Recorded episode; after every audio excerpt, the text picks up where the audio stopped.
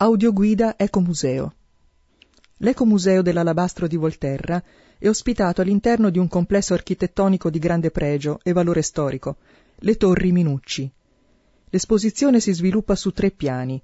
Al secondo piano viene spiegato cosa è l'alabastro e le tecniche di lavorazione. Al primo piano viene presentata la storia della sua lavorazione nel territorio volterrano, dagli Etruschi alla fine dell'Ottocento, e al piano terra sono esposti i manufatti della produzione artigianale contemporanea. L'Ecomuseo dell'Alabastro è nato dalla necessità di consolidare il rapporto tra ambiente, attività e presenza umana. A differenza del museo che generalmente è pensato come contenitore culturale, l'Ecomuseo si caratterizza per essere un museo del tempo e dello spazio. Del tempo in quanto svolge un percorso dal passato all'attualità e dello spazio in quanto è strettamente legato alle particolari caratteristiche ambientali. Il sistema ecomuseo dell'alabastro si colloca in provincia di Pisa, precisamente nel territorio dove si produce e si lavora l'alabastro, Volterra, Castellina Marittima e Santa Luce. Salendo le scale per raggiungere il secondo piano possiamo iniziare a capire che cosa sia la cosiddetta pietra di luce. L'alabastro, dal punto di vista chimico, è un semplice sale, mentre dal punto di vista mineralogico è un tipo di gesso microcristallino. Vale a dire che i cristalli che formano la pietra sono talmente piccoli che possono essere osservati solo grazie ad adeguati strumenti ottici. I microcristalli di gesso consentono il trasferimento della luce, da qui il termine pietra di luce. Da un punto di vista fisico-meccanico, l'alabastro è considerato un materiale tenero, grado 2 della scala di Mohs, dove il talco ha il grado 1 e il diamante 10, molto più duttile del marmo. Le origini dell'alabastro risalgono al Messiniano, circa 6-7 milioni di anni fa, periodo caratterizzato da forti spostamenti e deformazioni della crosta terrestre. Questo fenomeno condusse in un primo momento ad una forte progressione marina e in una seconda fase ad un graduale ritiro delle acque, favorendo la formazione di bacini di acqua salata in precaria comunicazione con il mare. All'interno di questi bacini si crearono le condizioni ideali per la nascita dell'alabastro. L'alto tasso di salinità delle acque fece sì che precipitasse il solfato di calcio biidrato, formando i depositi gessosi, che accrescendosi gradualmente crearono la caratteristica forma ovoidale. Altri importanti movimenti tettonici seppellirono sotto le argille questi sedimenti. L'alabastro ai giorni nostri si estrae in cave a cielo aperto o gallerie, in blocchi compatti chiamati ovuli o arnioni. A seconda delle caratteristiche chimiche del terreno che ospita le cave, l'alabastro si differenzia per aspetto e consistenza. Le principali tipologie di alabastro sono lo scaglione, alabastro traslucido proveniente dalle cave di Castellina Marittima, la pietra a marmo, bianca e opaca, il bardiglio, caratterizzato dalla presenza di venature scure a seconda delle impurità contenute. L'agata, di colore tra il rosso e il marrone, dovuto alla presenza di ossidi di ferro e manganese. Tra le pietre che vengono lavorate ci sono alcune varietà di minore rilevanza, ma non per questo meno importanti per l'impiego che hanno nella realizzazione di prodotti artigianali. Ricordiamo le calcareniti di colore variabile dal giallo, rosso e grigio che si trovano nelle cave di Sant'Anastasio, il cinerino, gesso grigio usato per lavori di contorno, l'alabastro traslucido delle fornie usato per la scultura. Le categorie di lavorazione sono principalmente quattro scultura, animalistica, ornato, tornitura. La scultura viene considerata la specialità più complessa, in quanto comprende la produzione statuaria di piccole e grandi dimensioni, ed è l'unica che può abbracciare tutte le altre specializzazioni. Alla scultura segue l'animalistica, la più vicina alla scultura, sia per i soggetti riprodotti, animali di piccole e medie dimensioni, che per la tecnica di lavorazione. Le altre due specializzazioni, tornitura ed ornato, si distaccano dalle precedenti, sia sotto il profilo tecnico, sia sotto quello dei manufatti. Ogni processo tecnico è composto da una o più catene operative, con le quali si raggiunge il prodotto finale. In ogni catena operativa si succedono fra loro le fasi di lavorazione, dove più operazioni producono modificazioni intermedie rispetto al risultato finale.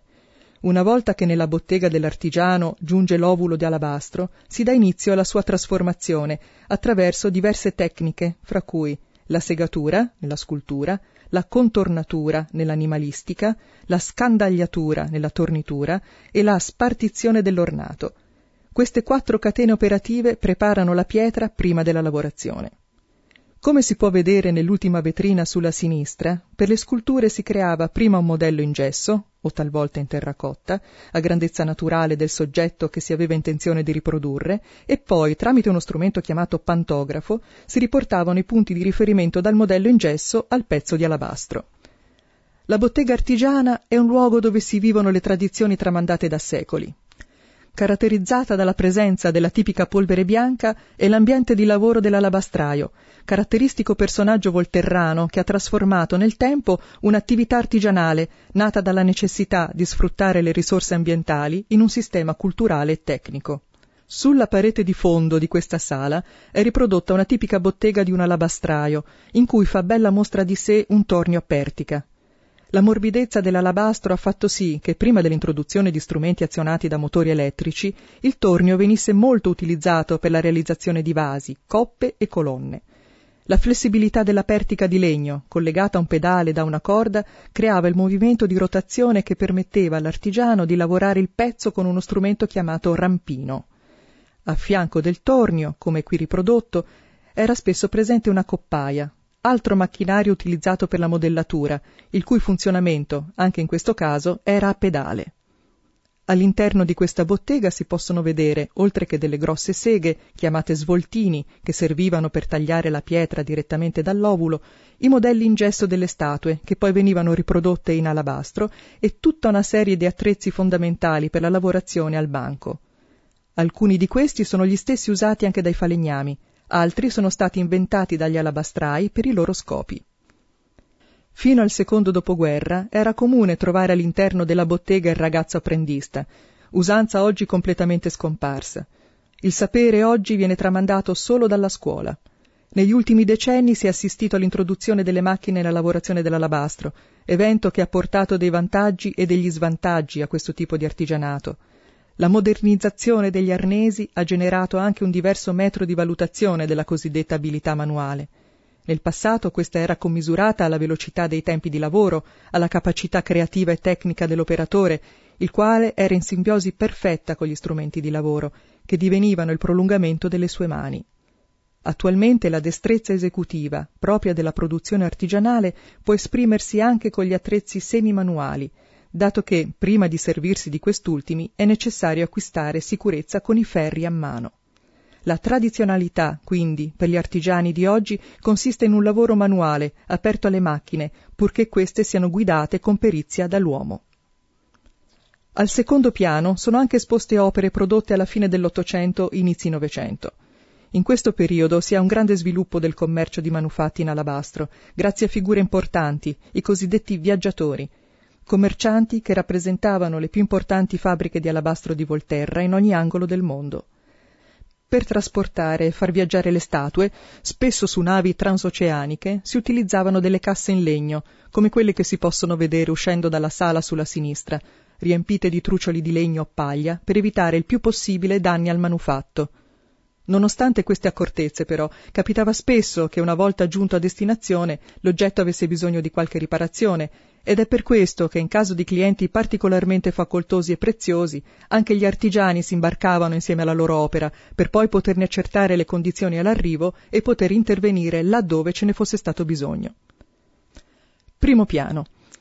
La lavorazione dell'alabastro ha caratterizzato la storia della città di Volterra a partire dall'VIII secolo a.C., ma è con gli Etruschi che la produzione si sviluppa in maniera esponenziale. Si dice che presso questo popolo l'alabastro fosse considerato la pietra dei morti, perché in effetti a noi sono giunte una gran quantità di urne cinerarie di questo materiale. Le urne erano deposte all'interno di camere sotterranee che ospitavano più membri della stessa famiglia. La cassa ospitava le ceneri del defunto ed era decorata a rilievo, a seconda del periodo di produzione, o con scene di viaggio verso l'aldilà, o con temi mitologici. Il coperchio della cassa raffigurava il defunto semisdraiato come se fosse a banchetto. Si calcola che nel periodo di maggiore produzione delle urne, il secondo secolo a.C., a Volterra fossero attive tre botteghe che non producevano più di 5-6 urne l'anno, destinate quindi a una clientela da ingenti possibilità economiche. Il materiale impiegato era esclusivamente pietra locale, proveniente dalle cave di Ulignano e Gesseri, nelle immediate vicinanze di Volterra. Il sistema di lavoro degli antichi scavatori prevedeva l'uso di subbie al posto del piccone e lo sfruttamento delle cave era estremamente superficiale, forse per la necessità di dover lavorare solo con l'ausilio della luce del sole. Gli Etruschi prediligevano per i loro manufatti alabastri poco venati, di tonalità calda, tendenti all'avorio, simile esteriormente al marmo. Per completare le sculture venivano utilizzati colori minerali a pittura superficiale o dorature con foglie d'oro applicate. Vicino alle urne sono qui esposte anche una statuetta femminile e un coperchio di un cratere, sempre in alabastro e appartenenti al periodo etrusco. Anche questi oggetti provengono da un contesto funerario. Durante l'epoca romana non ci sono giunti reperti che testimonino l'uso dell'alabastro, mentre al Medioevo appartengono i due capitelli decorati risalenti al XII secolo d.C. e provenienti dalla chiesa di San Giusto. I capitelli sono decorati con simboli cristiani, una sirena bicodata che rappresenta la lussuria e le aquile che reggono la pergamena come simbolo dell'Evangelista Giovanni. Il vero rinascimento dell'alabastro, con la sua riscoperta come materiale di pregio, avviene nella seconda metà del Cinquecento, quando alcuni artisti volterrani iniziarono ad utilizzarlo per realizzare manufatti d'arte sacra. Tabernacoli, cibori, acquasantiere, candelabri, colonne, che furono commissionati per diverse chiese della città. Ancora nel Seicento la produzione si caratterizza per la realizzazione di opere, soprattutto di arte sacra, mantenendo una continuità con le tipologie del secolo precedente. Solamente nella seconda metà di questo secolo si comincia a orientare la manifattura dell'alabastro verso un indirizzo commerciale. Lavori di apprezzata qualità si affiancano, così, ad oggetti di minor pregio, destinati ad un mercato di privati che richiedono altri tipi di prodotti come riproduzioni di opere classiche, busti o vasi. La fabbrica Inghirami, fondata nel 1791, segna un punto di svolta nell'evoluzione dell'artigianato dell'alabastro. Marcello Inghirami Fei era convinto che la lavorazione della pietra volterrana poteva svilupparsi solo attraverso un'impresa di ampio respiro, di carattere internazionale, basata su uno studio dettagliato dei modelli che dovevano seguire le tendenze della moda contemporanea e sostenuta da una solida organizzazione commerciale. La fabbrica fu impiantata nei locali dell'ex monastero di San Dalmazio e impiegava oltre cento lavoratori. L'inghirami volle perfezionare la produzione e darle un indirizzo artistico. Per questo istituì una scuola di disegno e scultura per i suoi operai. Un manifesto originale redatto in francese offre una preziosa testimonianza di come era organizzata la vendita. Vi si possono individuare gli scopi della fabbrica e viene descritta tutta la produzione. L'elenco degli oggetti era per la maggior parte costituito da riproduzioni di sculture greche o romane. Oltre a queste sculture, la fabbrica realizzava anche composizioni in stile classico, usate come casse per orologi, vasi di vario stile e di diverse dimensioni, destinati alla decorazione di saloni e stanze arredate in stile neoclassico, riproduzioni di monumenti, come archi di trionfo e obelischi. Con l'occupazione francese della Toscana nel 1796 si ridussero però i traffici del porto di Livorno, principale punto di partenza per l'esportazione dei prodotti di alabastro, e la crisi del mercato si ripercosse sulla fabbrica che chiuse pochi anni dopo, nel 1799. Nell'Ottocento si ebbe la nascita di tantissime botteghe artigianali, che dopo la fine dell'impero napoleonico, con la conseguente riapertura dei commerci, rinvigorirono il mercato a livello internazionale, riproducendo per la più oggettistica in stile neoclassico, affiancata però a manufatti di ispirazioni orientali. Tra le varie fabbriche assunse un ruolo eminente quella diretta da Amerigo Viti. Egli ebbe l'intuizione di cercare nuovi metodi di lavorazione dell'alabastro, riuscendo così ad indurirlo e colorarlo, con un procedimento ancora in parte oggi sconosciuto. In questo modo la fabbrica Viti dette vita ad una produzione caratteristica ed unica di tavoli ed altri oggetti decorati con una sorta di mosaico chiamato commesso, fatto da listarelle di alabastro indurito tramite cotture e bagni in acqua e poi colorate, assemblate a creare fiori, uccelli, motivi geometrici o arabeggianti. Questa tecnica portò molta fama alla fabbrica Viti, tanto da farle avere anche un riconoscimento dall'imperatore Napoleone III. Il maestro Luigi Albino Funaioli, nato a Volterra nel 1830, è passato alla storia per aver creato una serie di bassorilievi, una sorta di microsculture di grandissimo pregio. Si tratta di cammei, ritratti di nobildonne, nobiluomini fiorentini o personaggi politici importanti realizzati in pochissimi centimetri, sicuramente con strumenti creati per l'occasione con grandissima abilità. La collezione di queste opere e dei loro disegni è di proprietà dell'Istituto Statale d'Arte. Piano terra. Al piano terra sono esposti esempi della produzione del 1900. Sul fondo della sala è collocata La Natività di Raffaello Consortini, artista volterrano vissuto tra il 1908 e il 2001. Già dagli inizi del secolo gli artisti volterrani prendevano parte a esposizioni internazionali, ricevendo anche importanti riconoscimenti, ma è soprattutto dagli anni 30, con Umberto Bornia come direttore artistico della cooperativa Artieri, che si ha la vera nascita del design. Fino agli anni 40 si ha una grande produzione di suppellettili di pregio, in linea con i gusti contemporanei, ma nel dopoguerra, visto che la ripresa stentava, ci si orientò a sviluppare soprattutto nuovi canali commerciali e la produzione prese una doppia strada, una più industrializzata e una di maggior qualità, che si rifà ancora ai modelli classici. Negli anni 70 si è alla ricerca di un nuovo design dal quale, nel corso degli anni, si svilupparono vari artisti che anche oggi, in piena crisi produttiva, riescono a portare avanti questa particolare tradizione volterrana.